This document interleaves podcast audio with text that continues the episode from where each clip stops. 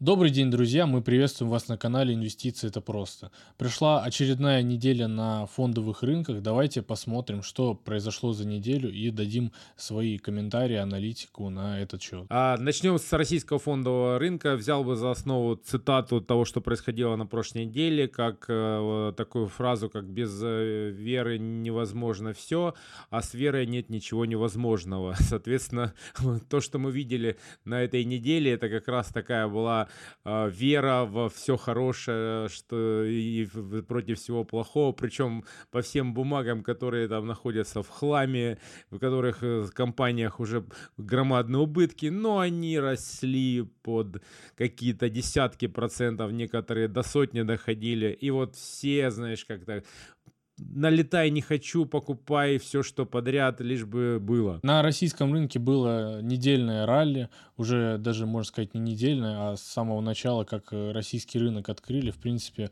ну, можно сказать, что, по сути, безоткатно он растет, потому что короткие позиции все еще запрещены, то есть там было сообщение о том, что разрешили короткие позиции, но их разрешили для брокеров, для еще игроков, которые обычно не спекулируют на шорт-позициях. То есть, э, в принципе, никакого влияния поэтому они оказывать не могут. Физическим лицам и остальным э, инвесторам до сих пор короткие позиции запрещены. Также, естественно, не могут на этом спекулировать ни резиденты, Поэтому, можно сказать, э, единственная сила, которая сейчас на рынках э, господствует, это физические лица, которые могут только покупать, либо продавать то, что имеется. А в таких условиях, естественно, рынок будет очень сильно расти, возможно, даже шорт-сквизы, как, э, к примеру, со ВКонтакте, потому что Возможно, кто-то до этого шарты заключал, когда еще можно было по ВКонтакте. Учитывая, что эта бумага почти в 10 раз упала, я думаю, там шарта было очень много. Ну и мы увидели то, что вот э, когда разрешили торговать э, АДРками на российском рынке. То есть там вот э, сначала нельзя было, там вот те же акции Тиньков, например, я знаю, они Э, у них основной листинг, как я понимаю, в Лондоне, а на московской бирже они торгуют э, АДРами. И вот э, когда разрешили торговать этими АДР, Тиньков, э, ну, они не так сильно выросли, конечно, а ВКонтакте порядка там на 100% вверх он в моменте даже рос. В общем, э, впервые за полтора года падения инвесторы ВКонтакте или бывшего Mail.ru можно сказать, вот так вот э, обрадовали хоть каким-то отскоком дохлой кошки, можно сказать. Но на остальном, э, в остальном рынок российский также рос. Э, акции Газпрома, Роснефти, всех, э, в общем-то, компаний очень сильно росли. Индекс РТС дошел даже до тысячи пунктов на этом фоне. Но дополнительно, конечно, помогло укрепление рубля, но об этом попозже немножко скажем. В целом, в общем, очень позитивная неделя. Я думаю, российские инвесторы, которые покупали на этом всем бумаги, они сейчас довольны. Но, опять же, до поры до времени, потому что пока неопределенность, о которой мы уже несколько выпусков последних говорим, до сих пор сохраняется. Я бы тут добавил, что, в общем-то, почему я начал с веры и всего остального, потому что, с моей точки зрения, пока вот вообще ничего не понятно, ничего не закончилось, э, спирали эти санкционные все э, дальше и дальше, то есть, несмотря на то, что на прошлой неделе там были переговоры о том, что, в общем, там, может быть, будет заключено мирное соглашение, хотя бы какой-то проект в Стамбуле, там э, встречалась российско-украинская сторона, может быть, это придало какого-то оптимизма, но с точки зрения того, что происходит с компаниями, и э, вот, собственно, что вызывает рост акций на 100%, это просто как бы, ну, вот именно слепая вера просто во все хорошее, потому что в целом э, непонятно вообще, какой уровень экспорта останется, поскольку, например, берем сталелитейные наши компании, в общем-то, их выжили полностью с европейского рынка, соответственно, это э, предложение будет направлено вовнутрь. Не факт, что оно э, будет там удовлетворено, то есть на текущий момент непонятно, э, поскольку 50% выручки, то есть там это Северсталис, НЛМК, то есть, в общем-то, вообще неопределенность полнейшая. Эти компании, например, НЛМК просто сразу отказался от дивидендов, более того, не публикует отчетность по МСФО за первый квартал, поскольку они заявили, что, например, те же самые а, акционеры не имеют доступа к, к их, ну, там, в общем-то, информ, э, информационным порталам, не, не продаются их акции, ну, собственно, поэтому смысла публиковать отчетность нет. Но вообще, конечно, как бы вообще никакой связи с этим нет, э, ну, видимо, есть что скрывать, ну, в общем-то, сказали, за второй квартал все вместе сделают. А, практически все компании в, из, из российского сегмента, которые, ну, в общем, чем он славился, российский рынок? Тем, что выплачиваются громадные громадные дивиденды. Все просто стали заявлять, что, скорее всего, дивидендов не будет, несмотря на то, что пока еще вообще непонятно. Просто такая перестраховка, но тем не менее, получается, что единственный способ э, получить э, доходность э, ну, на этих рискованных активах, это именно вложиться с точки зрения их роста.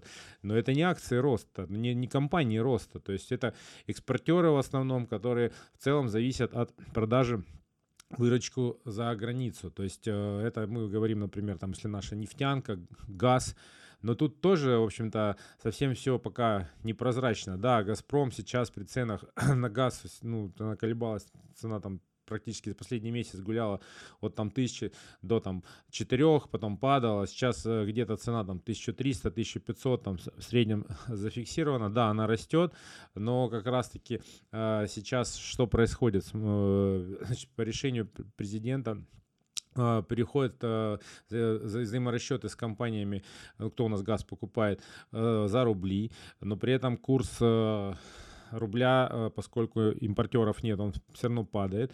И, в общем-то, рублевая выручка этих компаний, ну, с учетом того, что курс уже у нас там 81 был в пятницу, э, но она упадает фактически. Ну, а бюджет, в общем-то, он будет сейчас э, требовать достаточно больших вливаний, поскольку нужно будет стимулировать экономику. И тут, в общем-то, очень так все непрозрачно, насколько как бы эти компании будут генерировать вообще, ну и вообще, в принципе, что как акционер получит, инвестируя в эти ценные бумаги. То есть, с одной стороны, да, хорошо, понятно, что, может быть, когда-то вырастет, а, но вот вопрос, когда, и там, взять тот же ВКонтакте, который на 100% вырос, ну тоже, слушайте, он а, там, они не знали, куда деть убытки свои, в общем-то, там э, не было э, потенциала. Да, да, сейчас прибавится количество пользователей, закрытые в Фейсбуке, закрытые э, Инстаграмы, то есть все люди ушли ВКонтакте. Но насколько это долго, Э, будет генерировать прибыль. Ну, точнее, не, когда уже эти денежные потоки начнут именно давать доходность и что получат акционеры, тоже все непонятно. С Яндексом вообще э, мутная история. Но я просто сейчас перечисляю эти компании, которые вот э, у меня в списке были. Генеральный директор Яндекса ушла.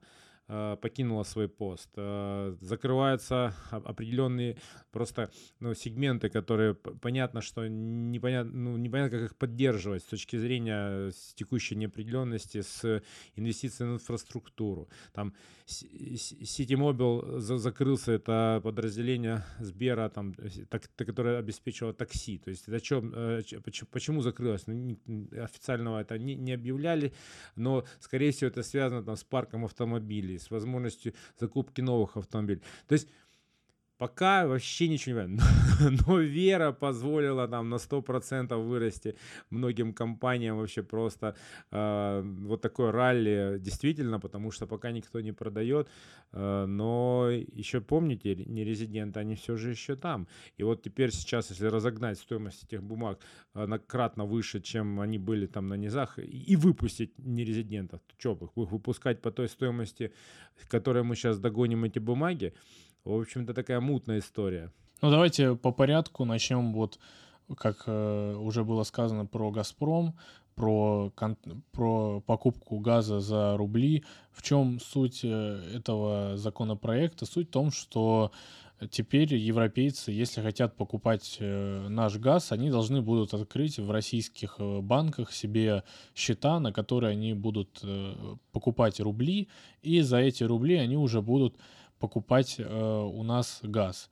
Уже сейчас от этой схемы основные закупщики газа, ну то есть там Германия, э, разные другие страны европейские, они сказали, что мы не будем за рубли покупать, потому что это, ну, такой принцип, потому что на самом деле это для них э, да, ничего не изменится, можно сказать. Но какая им разница? Они придут, э, евро сюда нам отдадут или там между своими банками передадут. Они как за евро покупали, можно сказать, так и будут покупать. То, что им тут сконвертируют в рублях, это уже скорее только для нас э, плюс, а им без разницы. Ну, вот такой вот политический момент.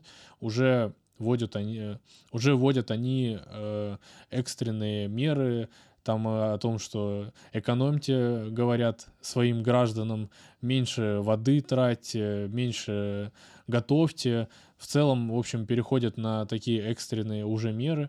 И что же в итоге для «Газпрома»? А для «Газпрома» все, ну, не особо, можно сказать, радужно, потому что уже сейчас э, приостановилась прокачка газа по э, трубопроводу Ямал-Европа, то есть уже начинается потихоньку снижение выручки, как понятно, и прибыли в будущем. То есть вот перспективы «Газпрома», они пока смутные. То есть понятное дело, что у нас этот газ могут перекупить, но сколько стоить будет построить новую трубу? Потом мы, в отличие от американцев, мы не можем взять и скважины наши закрыть. То есть, можно сказать, мы трубопровод-то перекроем, но скважина, она газ выпускать будет. То есть, ну, его можно было бы продать, наверное, ну, ладно, у нас этого газа столько, что, наверное, можно и пару месяцев его в холостую просто в небо пускать.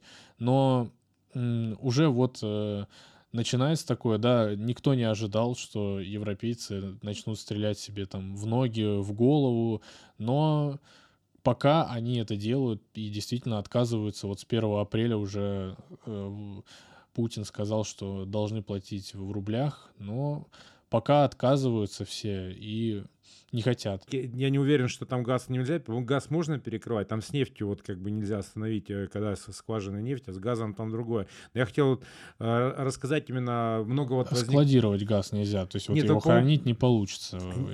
Хранить, по-моему, можно все-таки законсервировать скважины газовые. Я не уверен, тут не специалисты, но э, я хотел немножко в двух словах пояснить вот эту схему, потому что все э, немного не понимают, в чем разница, вот когда нам в рублях, вот это обмен, вот как, как этот механизм работает. Просто на, на простом примере расскажу, в чем разница, э, когда, допустим, у нас были долларовые транзакции, и Газпрому на его счет перечислялись денежки, там, ну вот в евро или в долларах за газ и там за нефть, ну если не берем как бы Газпрома, э, нефтяные, допустим, наши доходы, там, Роснефти какой-нибудь. И в чем сейчас разница в той схеме, в которой э, предлагает э, Российская Федерация для оплаты газа? Газа. Вот, в принципе, смотрите, э, когда мы, э, ну и вообще вот как было, когда мы открывали долларовый счет у нас, э, ну, в банке, вообще, вообще все долларовые счета отражаются зеркально в Америке. То есть Америка является держателем доллара. И фактически любое открытие там долларового счета, мы там, если, допустим, кладем какие-то денежки в России, ну или там вот в другой стране, все, все равно это фиксируется на счете в Америке. В банке там Нью-Йорка, или в каком-то другом JP Morgan, у них э, такая, такая система, что у них в банке Федеральной резервной системы могут как раз-таки обеспечивать эти транзакции в долларах и обеспечивать, скажем так, валидность, чтобы мы себе просто нули не нарисовали, например, где-то там в каком-нибудь нашем банке, увеличив сумму, на нашем долларовом счете.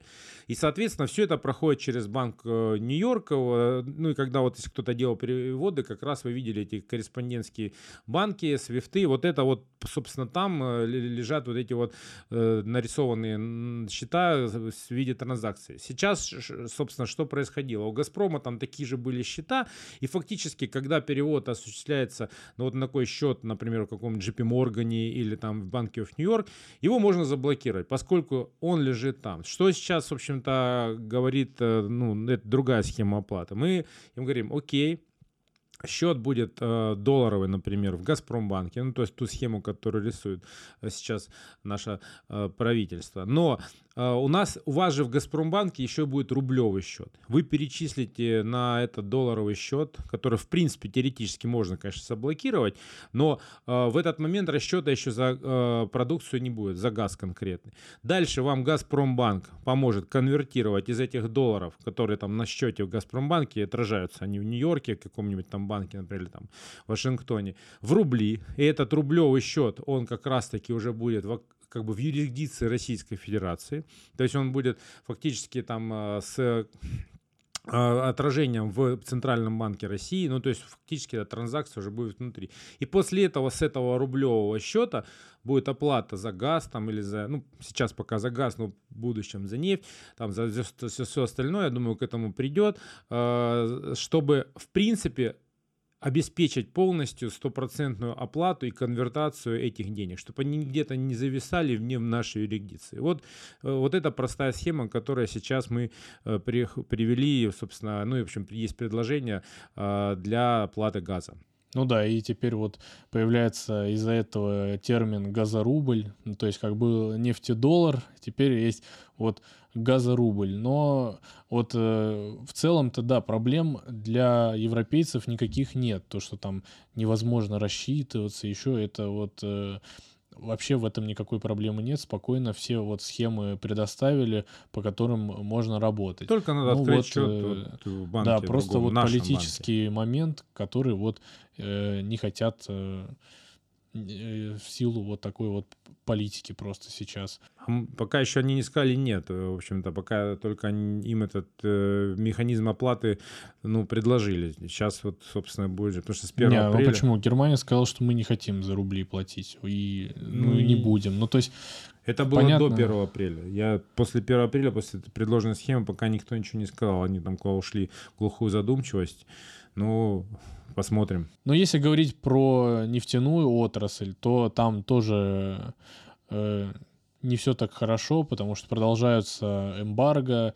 Тоже сейчас неизвестно, какие потери будут именно от э, ну, вот этих эмбарго, всех ограничений. Отказываются от части просто. Ну, какой эмбарго? Пока ну, эмбарго... отказ, эмбарго. Ну, эмбарго — это когда вообще нельзя и запрещено. Здесь именно чуть-чуть в каком-то мере страны просто пытаются отказаться от, от нефти российского производства там по собственному желанию. Ну вот, да, не, не они отказываются. Для европейцев. И э, когда мы говорили о том, что у нас их э, нефть будет перекупать Индия и Китай, да, вот действительно поставки в Индию у нас кратно увеличились сейчас, но э, при этом э, Индия покупает нефть у России с дисконтом в 35 долларов. То есть, э, вот можно сказать, 30% примерно можно, вот мы теряем если смотреть от спотовых цен, потому что там цена на бренд сейчас там 100-110 где-то в районе этого она ходит, а мы вот э, продаем на 30% дешевле. И это тоже, естественно, скажется на том, какие будут показатели у нефтяных компаний. Это я вот к тому, что э, дивиденды предыдущие, предыдущие мультипликаторы, они все сейчас очень сильно пересмотрятся и непонятно, насколько сильно. Но я бы здесь, наверное, даже э, не, не вот в эту сторону смотрел. То есть у нефтяных компаний, у газовых компаний, наверное, с точки зрения общей выручки будет все хорошо, потому что э, даже вот э, непосредственно американские газеты, там, э, журналы, издания, там, нее и э, Великобритания публикуют, что э, несмотря на то санкционное давление, несмотря на все, Россия получит большую доходность, ну, предполагается, с, в 2022 году, чем даже в 2021, э, именно с точки зрения вот э, именно нефтегазовых э, э, отраслей. Поскольку цены сейчас кратно выросли, даже с тем же дисконтом в 30%, ну, в общем-то, это сколько сейчас, если 110, 100 стоит стоимость барреля нефти, а мы по 80 ее будем продавать э, в Индию, а реально как бы у нас в бюджете 40 заложено. То есть у нас еще, в принципе, половина этих денег будет э, оставаться и уходить в фонд национального благосостояния.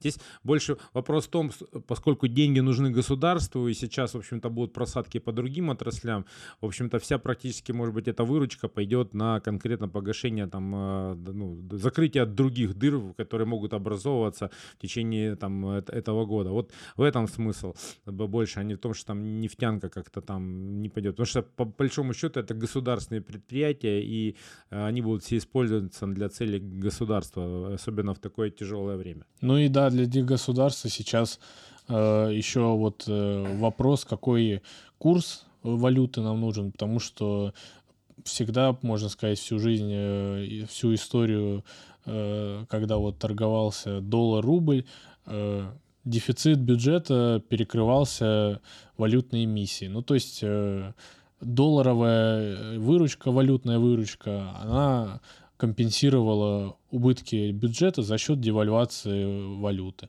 Ну, то есть, если мы видим, что у нас бюджет дефицитный становится, то это автоматом сразу начинается девальвация национальной валюты. И вот сейчас очевидно, что доходы падают, что э, цепочки поставок разрываются логистические, отказываются от наших ресурсов, естественно, это не может не сказаться на итоговых э, доходах бюджета. Сейчас э, рубль, конечно, укрепляется, но также это не в пользу бюджета, потому что наши валютные доходы также, значит, сокращаются вместе с укреплением рубля.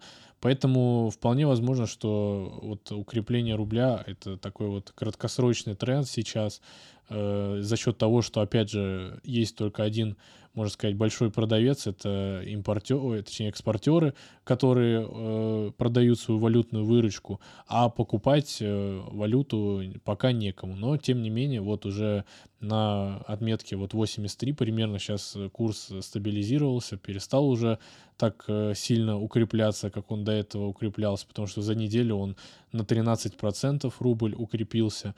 Ну, видимо, кто-то на 83 покупает, и если так подумать, то методом исключения, скорее всего, это центральный банк через каких-то посредников, потому что у них э, сами они, скорее всего, не могут этого делать из-за того, что им заблокировали долларовые счета.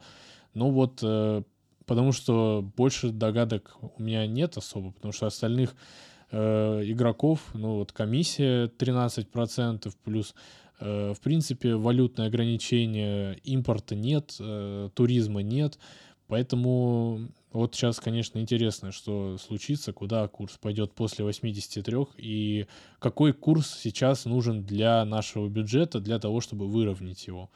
Ну, текущий курс, он, в принципе, бюджет устраивает, но не, не устраивает, может быть, там... Э, тут, понимаешь, еще все-таки мы планируем что-то покупать, и если курс там 100-120, э, в общем-то, для нас это тоже достаточно сильно точки зрения бюджета увеличивает э, расходы на импорт. Э, пока просто непонятно, как эти э, поставки выровнять, сколько нам импорта потребуется, но в любом случае есть. Там у нас большая зависимость от закупок лекарств, и, я не знаю, там вот те же самые автомобили, комплектующие, компьютеры.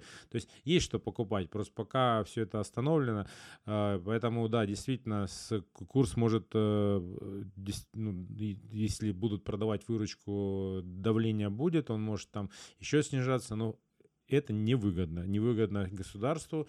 Где-то вот в районе там 75-80, это сейчас вот такой вот а, с точки зрения количества денег, которое уже там э, в системе есть, и а, торгового баланса а, оно было ну, было справедливым. В принципе, если смотреть на китайскую модель, о которой я там не устаю говорить, э, и как у них формируется курс того же юаня, внутреннего юаня, офшорного юаня. Мы сейчас, в общем-то, находимся, наверное, может быть, на первом этапе, э, как, э, чтобы сформировать свою новую финансовую, ну, кредитно-денежную политику или финансовую политику.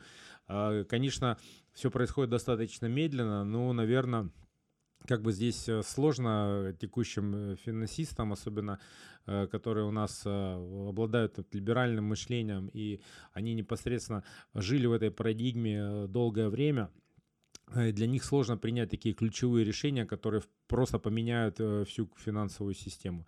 А, постепенно все равно получается, что происходит сейчас в этом секторе. Мы адаптируемся к тем санкциям, которые к нам, нам ввели. А они будут выводить и вводят новые и новые санкции. То есть, а, наверное, может быть, конечно, всегда лучше эволюционный путь, но в данном случае он не работает.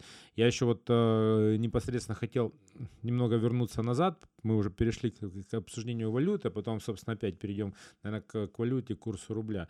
И заметить то, что вот мы говорили про акции экспортеров, там импортеров, ну, экспортеров наших, как э, все это будет. Смотрите, еще что происходит. А, например, а, многие там та, те, та товарно-сырьевые э, площадки, на которых торгуются наши э, ресурсы, ну вот металлы там, например, вот, э, много очень торгуется через лондонскую там биржу, которая э, сейчас благодаря там, санкциям очередным, ну или не санкциям, а влиянию там, э, Великобритании ограничила, например, доступ наших там металлов. Ну, пока вроде она не отказывалась. Пока Нет, они не отказались. Они ввели 30% пошлину на наши металлы, что, собственно, просто фактически э, зарубает там цену еще выше и, и там каким-то боком э, делает невыгодным нам туда торговать.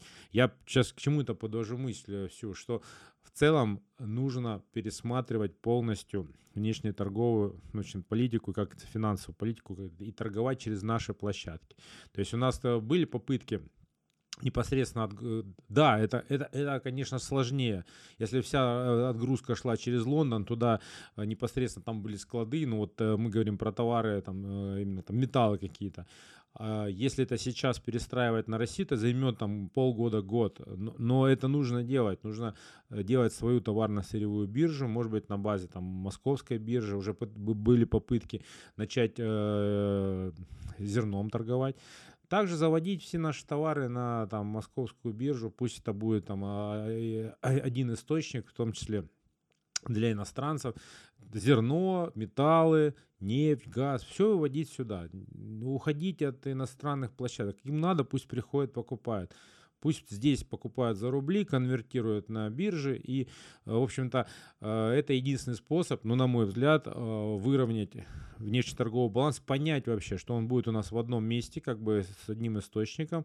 Собственно, похожая модель, как будет в Китае. Она у нас будет, безусловно, своя, но вот это опять вот сейчас, знаете, адаптируемся к этому, вводят что-то новое. Сейчас у нас Газпромбанк не заблокирован, но почему бы, вот, ну да, им, конечно, пока газ нужен, они будут через него, допустим, сейчас покупать газ.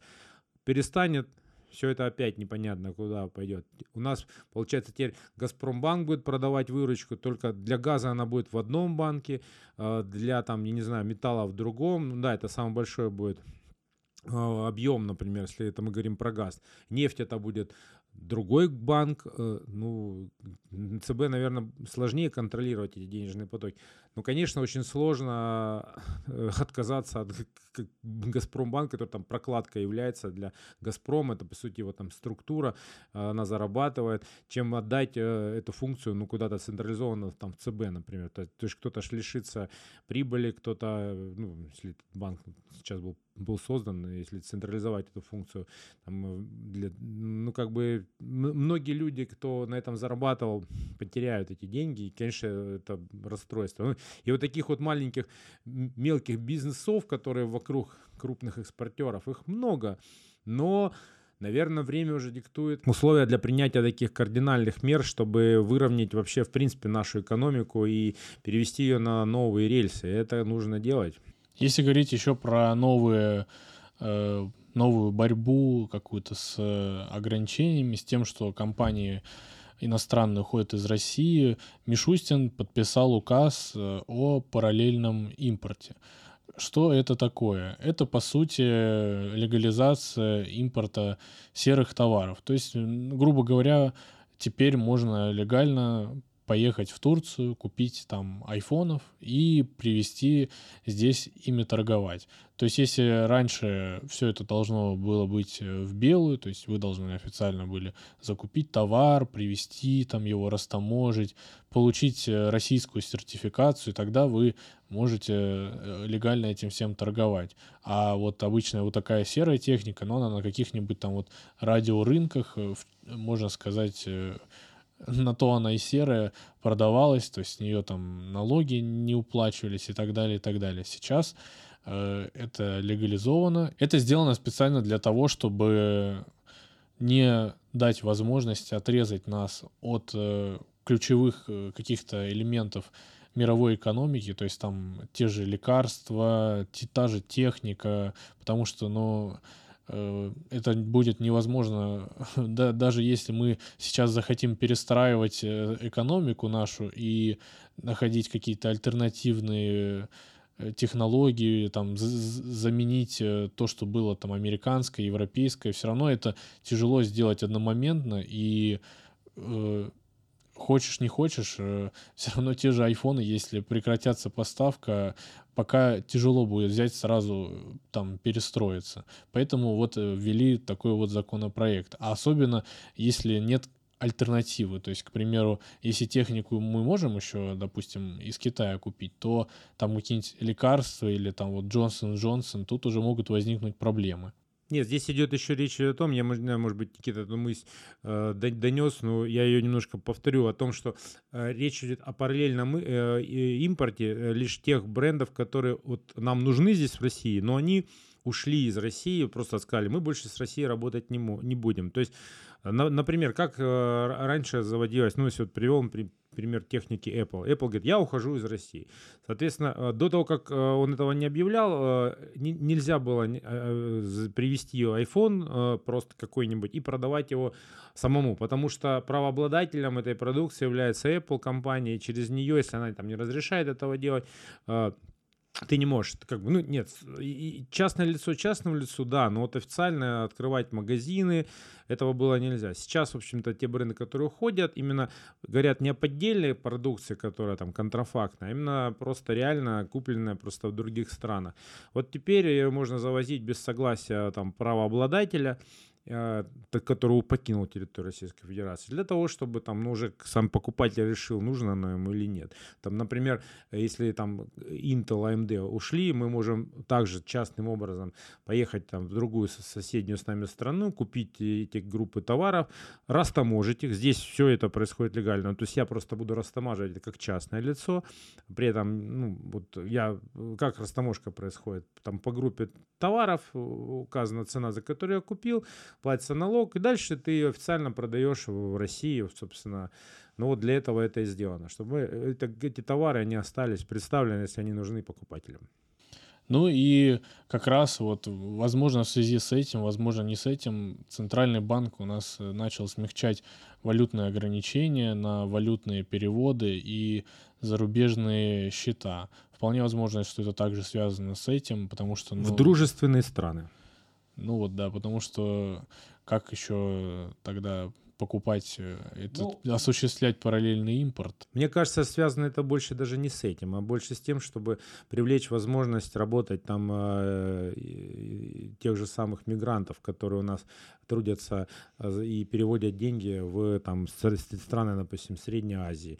То есть, поскольку много людей работает здесь, и это дружественная страна, поэтому здесь был разрешен вывод в них, там, в Казахстан, например. Потому что, по сути, тоже это касается этих стран, а переводы в рублях там не всегда ну, возможны. Ну или, например, вот сейчас же, опять-таки, начинается а, обхода санкций, что мне не очень нравится. Просто мы все время обходим санкции вместо того, чтобы создать систему. Как раз вот а, как можно обойти санкции? Ну, в Казахстане, например, работают те же самые еще MasterCard и, и Visa. То есть можно там открыть карточку и непосредственно эта карточка оплачивать, ну, не знаю, там за, за границей там те же самые товары, что нельзя сейчас из России. Ну и я Казахстан привел, там, пример. Там можно это делать из Белоруссии также, потому что в России Visa, MasterCard заблокированы, это банально. В Беларуси вроде тоже у них там, ну, у них еще раньше они все нет, заблокировались нет, вроде как. работает, белорусские банки, мы как раз смотрели. То есть, в принципе, та, та же самая схема, вот вам нужно а, поехать в Европу. Что, конечно, странно сейчас выглядит, но тем не менее, там Франция открыла а, сейчас а, возможность получения туристической визы. Но чтобы вы забронировали на букинге что-то, вам нужна виза MasterCard. Сами мы не можем открыть, можно казахскую карточку, белорусскую, для того, чтобы вот эту, эту процедуру обеспечить. Но туда нужно положить деньги деньги там э, в долларах, например, там чтобы была там конвертация э, под меньший процент, если там не переводить в рубли, там как конвертировать, ну и так далее. Вот скорее всего, может быть, для этого. То есть, ну, там, до конца непонятно, но, то есть, мы такими схемами не пользуемся, поэтому оценить до конца не можем, но, видимо, запрос ЦБ есть, э, для чего они ввели это послабление. Мы как раз, опять же, к курсу вернулись, э, к стоимости национальной валюты. Так вот, э, сейчас возможно ли многие там эксперты, вот если вы обратите внимание, там, говорит, будет, может курс быть 60, может быть 50, может быть 40. Но я так считаю, что если вообще в теории сейчас если нефтегаз, нефтегаз будут продавать таких объемах и 80% выручки э, э, сдавать, а действительно у нас не будет туризма, а его явно не будет. Скорее всего, и Турции не будет в ближайшее там, полгода, уже это понятно. То есть, поскольку, ну, централизованных не будет. То есть будет, может быть, через Стамбул, но вот с самолетами эта проблема быстро не решится. Я узнавал, э, например, те же самые турецкие компании, которые у нас обеспечивали туризм России, там Coral, Annex Tour, их как авиакомпании, с помощью которых они возили, они были зарегистрированы на территории там, России, и в лизинге самолеты были также. То есть у них э, проблема это общая. И перестроить моментально на новый турсезон, там, лизинга давателя поменять или, в общем-то, исправить ситуацию так быстро она не получится, поэтому либо регулярными рейсами, либо что-то, но вот э, не будет такого спроса на валюту, чтобы моментально ее покрыть. Я думаю, что если ситуация, что давление на рубль продолжится, ЦБ просто смягчит послабление по сдаче 80% выручки. Ну, как бы сделать 60%. Такое было в 90-е вот эта мера, она уже вводилась, она постепенно потом смягчалась. Ну и, в общем-то, выровняет вот спрос, вот предложение. Да, это нельзя сделать вот как э, когда ЦБ имеет свой счет, он там продает э, и держит курс, какой ему нужен. Но здесь вот будет эта волатильность сохраняться, но тем не менее вряд ли они дадут уходить это слишком э, низко, потому что это невыгодно. Невыгодно бюджету в, то, в первую очередь, поскольку поступление идет в рублях. Ну давайте теперь поговорим про Европу и Америку, что там происходит. Там тоже все очень тяжело, постепенно становится еще тяжелее. Опять же, из-за энергетического кризиса, который сейчас э, по всему миру. В Европе уже вот э, немецкие профсоюзы сообщают о том, что союзы производителей, точнее, они сообщают о том, что в ближайшее время мы, скорее всего, прекратим производство, потому что газа либо не будет, либо он будет очень дорогой, потому что по таким ценам, ну то есть для сравнения, раньше там цена, она даже до 100 евро не доходила за 1000 кубометров. Сейчас она там скачет от 1000 до 2 действительно, и они привязаны, все эти газовые поставки к спотовым ценам, и, соответственно, ну, это огромные э, рост затрат. От этого в Европе в очередной раз э, рекордная инфляция выше ожидаемой. То есть вот ожидаемая инфляция в Европе была 6,6, э, фактическая вышла 7,5. Ну, то есть это огромное превышение по инфляции, э,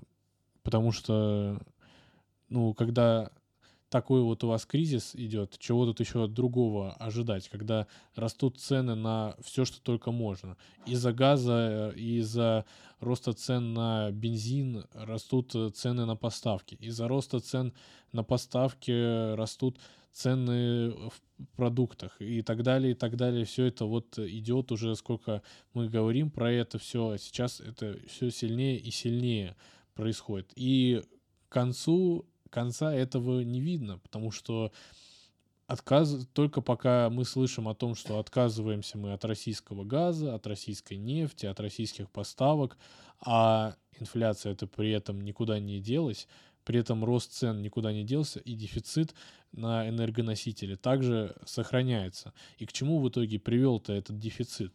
Да к тому, что США сказали о том, что мы распаковываем стратегические резервы нефти. То есть по сути, можно сказать, для американцев это провал. То есть они не смогли э, договориться ни с кем о том, чтобы увеличили поставки нефти для того, чтобы э, решить тоже кризис у них в стране, потому что цены на бензин выросли уже более чем в два раза в США. И опять же, расти, скорее всего, продолжит. Ну, точнее, сейчас уже, может, и не факт, учитывая, что они сказали, что мы будем до миллиона баррелей в сутки э, из резервов своих высвобождать. Также они сказали, что союзники могут там начать, но пока не видно особо, чтобы союзники что-то там делали, потому что если бы действительно союзники помогали бы, то США не пришлось бы свои стратегические резервы бы распаковывать. Также 3%, которые они у нас от наших отказались, ну, тоже 3% это тоже немало, потому что представьте, сколько в США нефть, э, нефти привозится, и 3% от этого. Вот, поэтому также надо ждать данные по инфляции. Уже в Америке произошла э, очень сильный сигнал, пришел произошла инверсия кривой доходности. То есть вот в России инверсия кривой доходности по облигациям, она уже была инвертирована где-то вот полгода. И э, ну вот э, к чему это привело, всегда обычно э, закономерность такая есть, что когда происходит инверсия кривой доходности, значит, в следующий год-два ожидаете рецессию, ну а, соответственно, раз рецессия, то это либо экономика будет на месте, либо она будет, что еще хуже, падать. А от этого, естественно, и фондовые рынки начнут падать. И вот в США произошла эта инверсия. Двухлетние облигации сравнялись с десятилетними по доходности, даже немножко вышли выше. Пятилетки там и тридцатилетки, э, там вообще у них еще больше разрыв уже начался. Ну и все это постепенно уже начинает сказываться даже на самих компаниях, потому что вот, к примеру, Apple, они сокращают производство iPhone SE и AirPods. Но, конечно, на этом фоне им не помешало это на фондовом рынке сделать почти там рекорд. Они росли чуть ли не 13 дней подряд.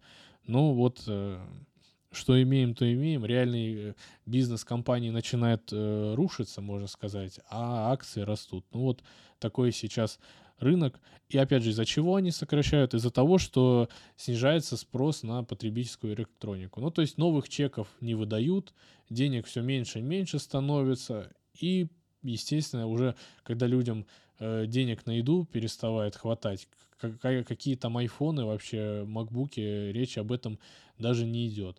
Поэтому вот э, уже первый сигнал о том, что вот одна компания замедляет. Ну и плюс, если посмотреть, Apple перестала принимать платежи в России, они перестали также в России продавать э, свою технологии, свою технику, да, сейчас временно приостановили. Это также скажется, ну, опять же, там процент не процент, но сколько это, это все равно э, даст. Плюс, опять же, такая же ситуация о том, что потребительские настроения ухудшаются, она же по всему миру. То есть она не только в США, она также и в Европе, ну, понятное дело, и в России.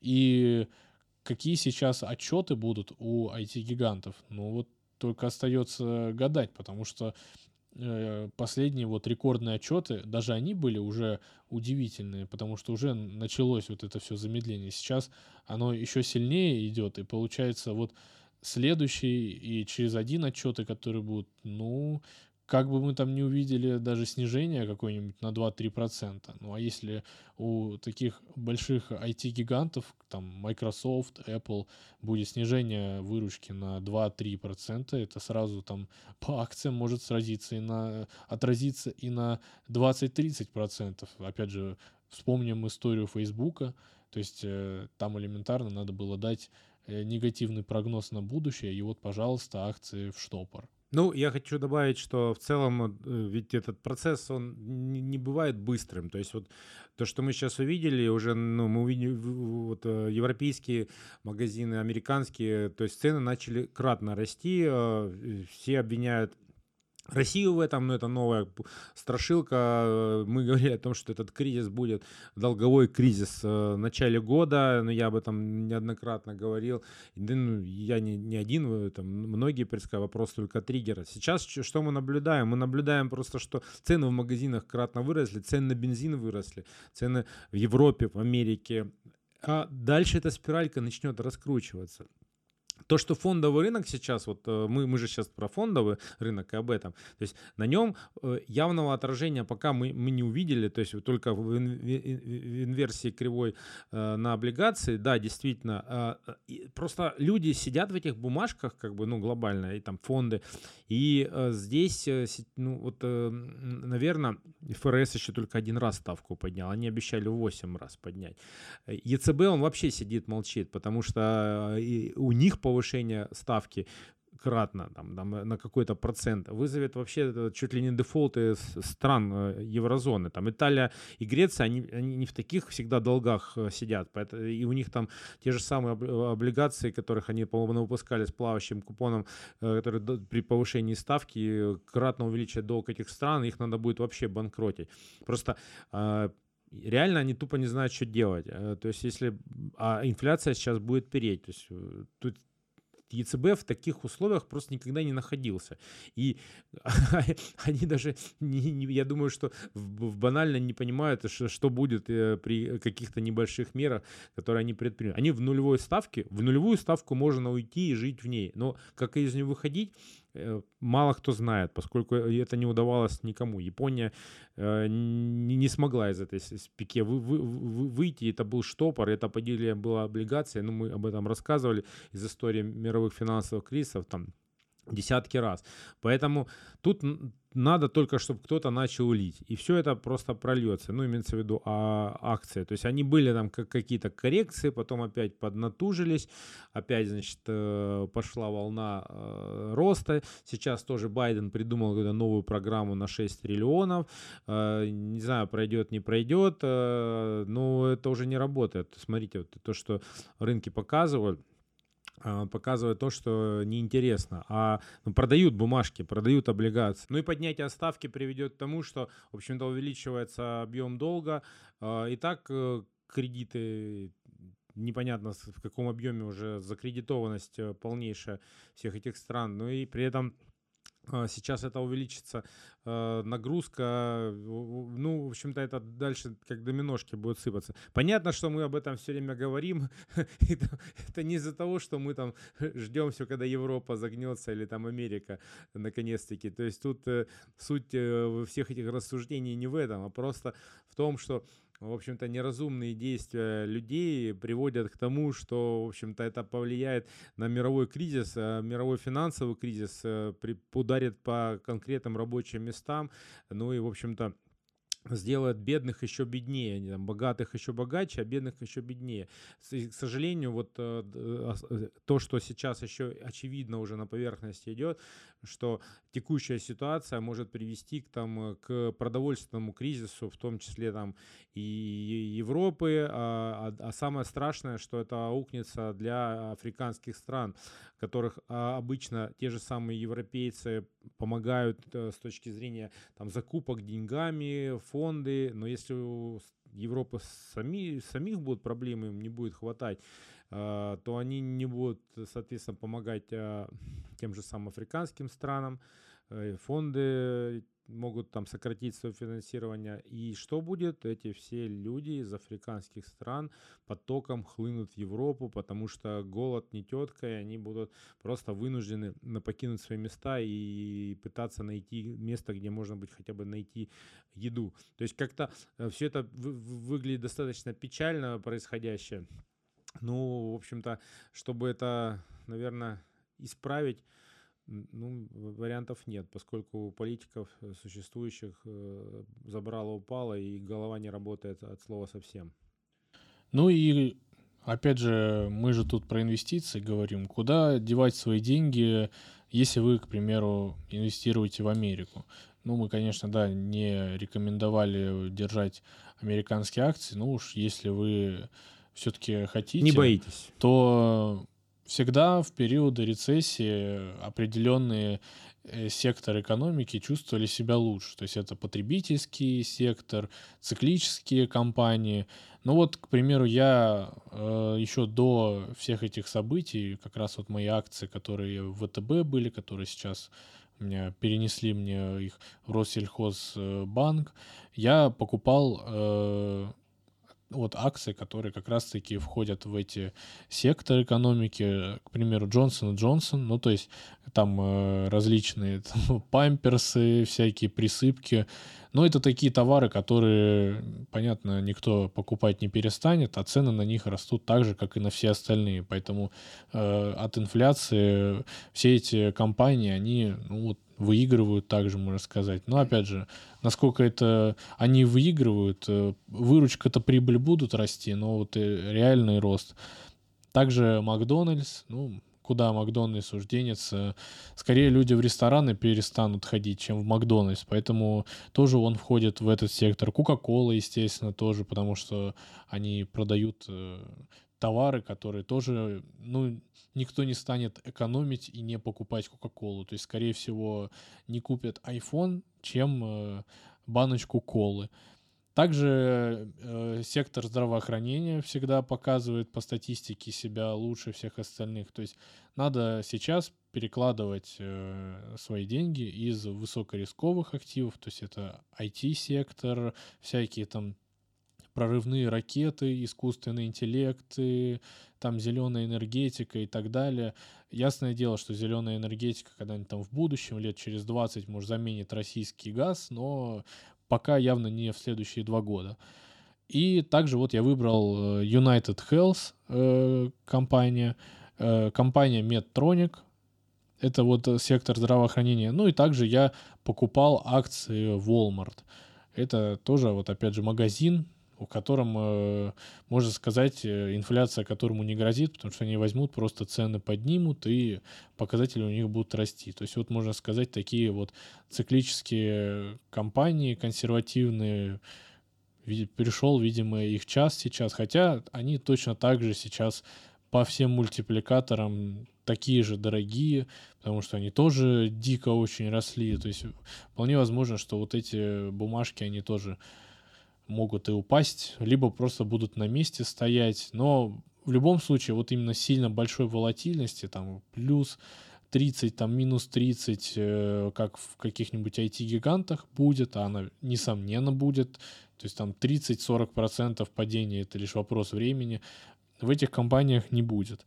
Но, опять же, на свой страх и риск покупайте, потому что надо понимать, что в любой момент нам могут сказать, что все, мы, вы больше не, не инвесторы в наш э, американский рынок, и э, там Санкт-Петербургская биржа, Московская биржа, мы доступ вам э, прекращаем окончательно. Ну, московская они уже прекратили, я не понимаю, то есть э, в принципе, скорее всего, это надолго, а мы уже об этом сто раз говорили, в Санкт-Петербургская пока да, но не знаю, я вообще, вот у меня, я продал все, я уже говорил, акции.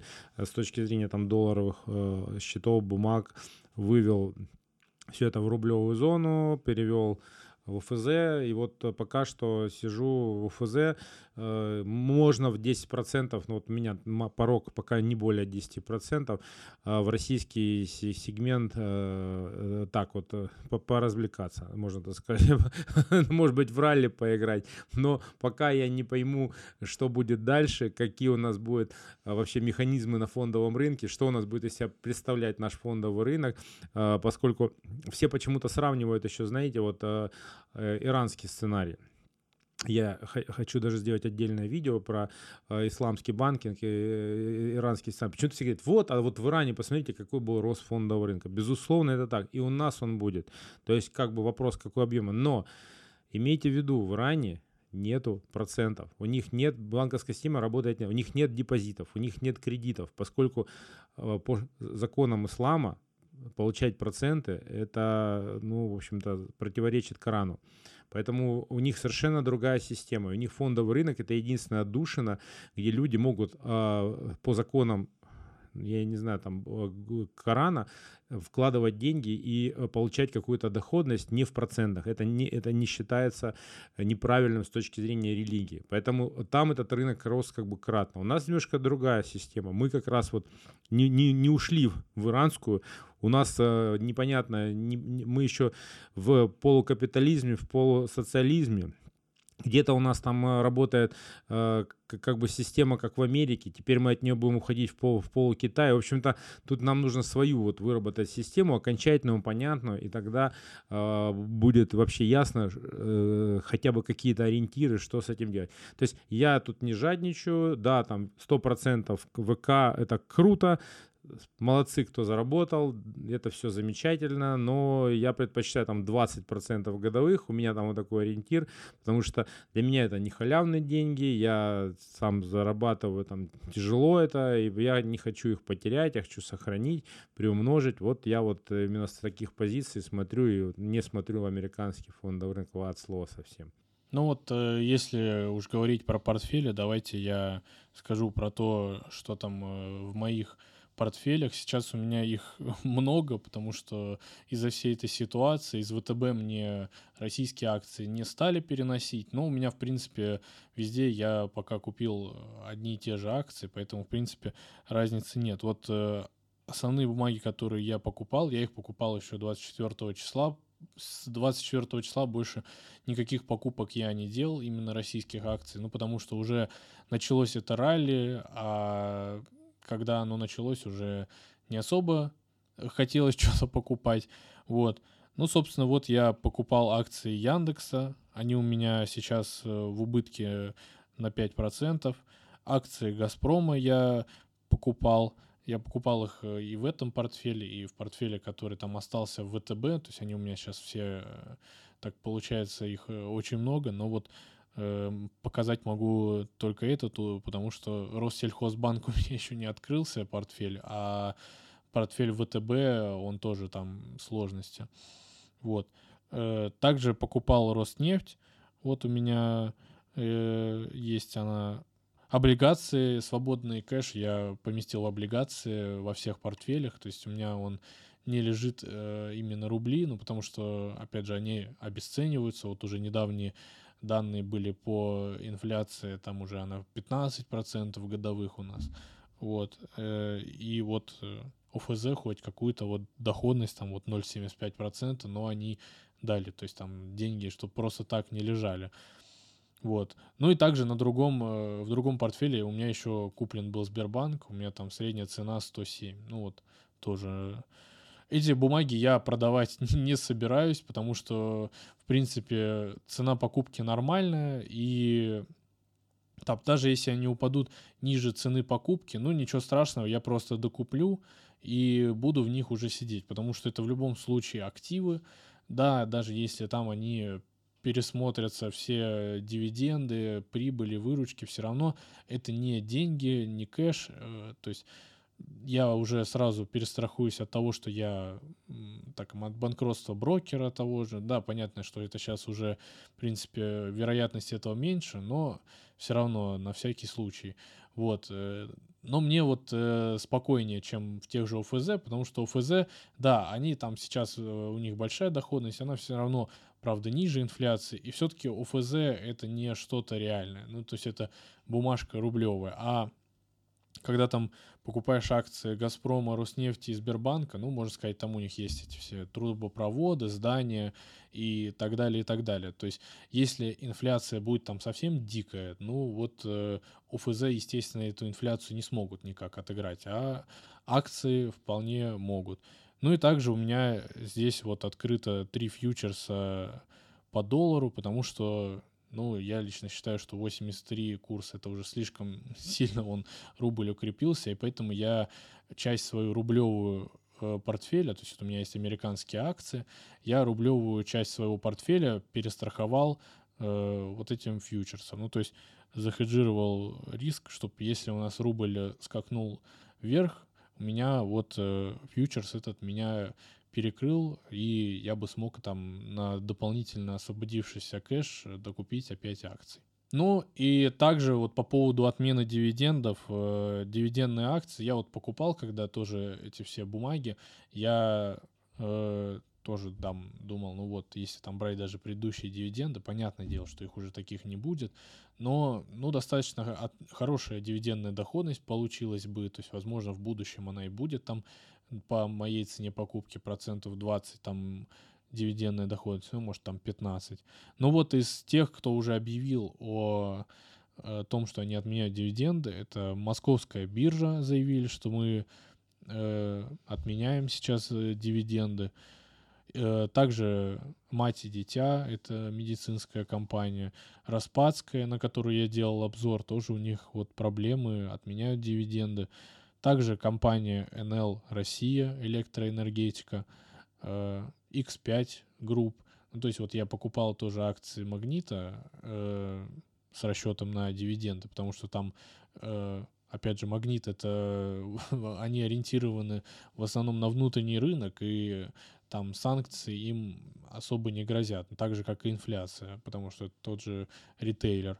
Но вот X5 отменили дивиденды, вполне возможно, что и Магнит отменят.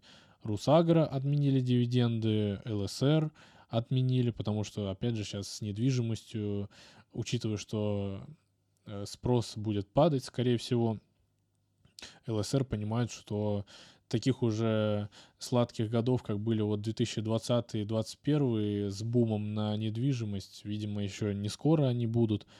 Э, Черкизово отменили дивиденды, видимо, продажи колбасы падать будут.